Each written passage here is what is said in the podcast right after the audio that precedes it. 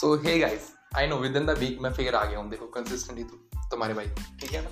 सो hey guys, welcome back once again स्वागत है आपका हमारे इस पॉडकास्ट में। So one thing I want to explain you, क्या है वो,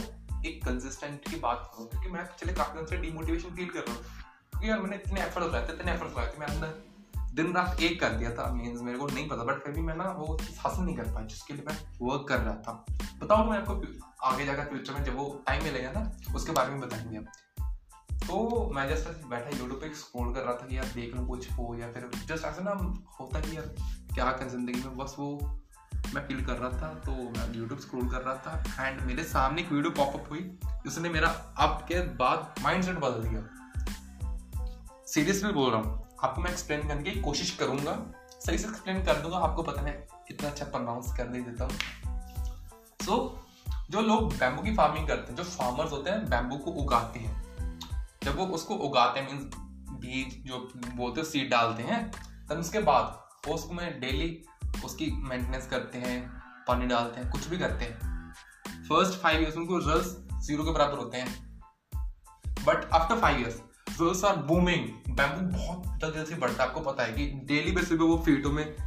दस पंद्रह फीट आराम से बढ़ जाता है डेली बेसिस पे, तो उनका बेनिफिट कितना होता है। बट समहाउ अगर गलती से भी वो पाँच साल में से एक दो तीन हफ्ता बीत गया, मीन्स उनकी मेंटेनेंस नहीं हो पाई है, फिर अच्छे से पानी जो खाद डालते हैं जिसको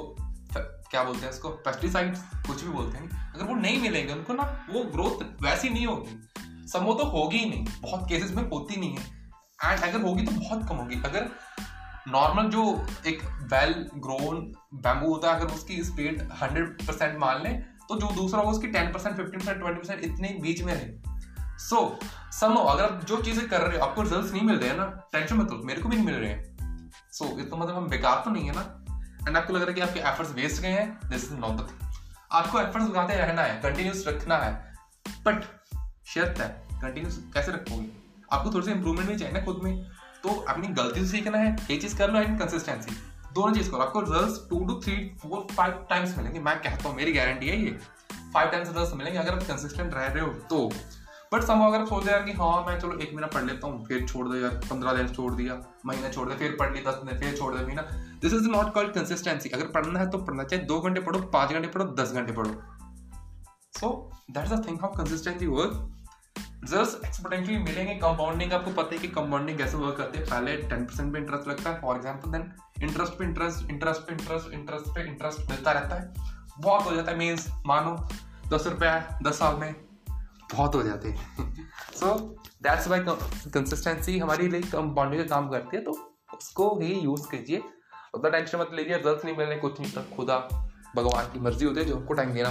देना होता है, जो चीज़ जितना टाइम मांगती है उसको उतना टाइम देना चाहिए, एंड वो लेती भी है, ज़रूरी नहीं होता हर चीज़ ऐसी मिल जाएगी, तो आपको कदर भी नहीं ना होगी। सो दैट्स ऑल गाइज, मिलेंगे बहुत जल्द नए एपिसोड में, तब तक के लिए खुशी रहा करो एंड खुशियाँ बांटते रहा करो, बाय बाय।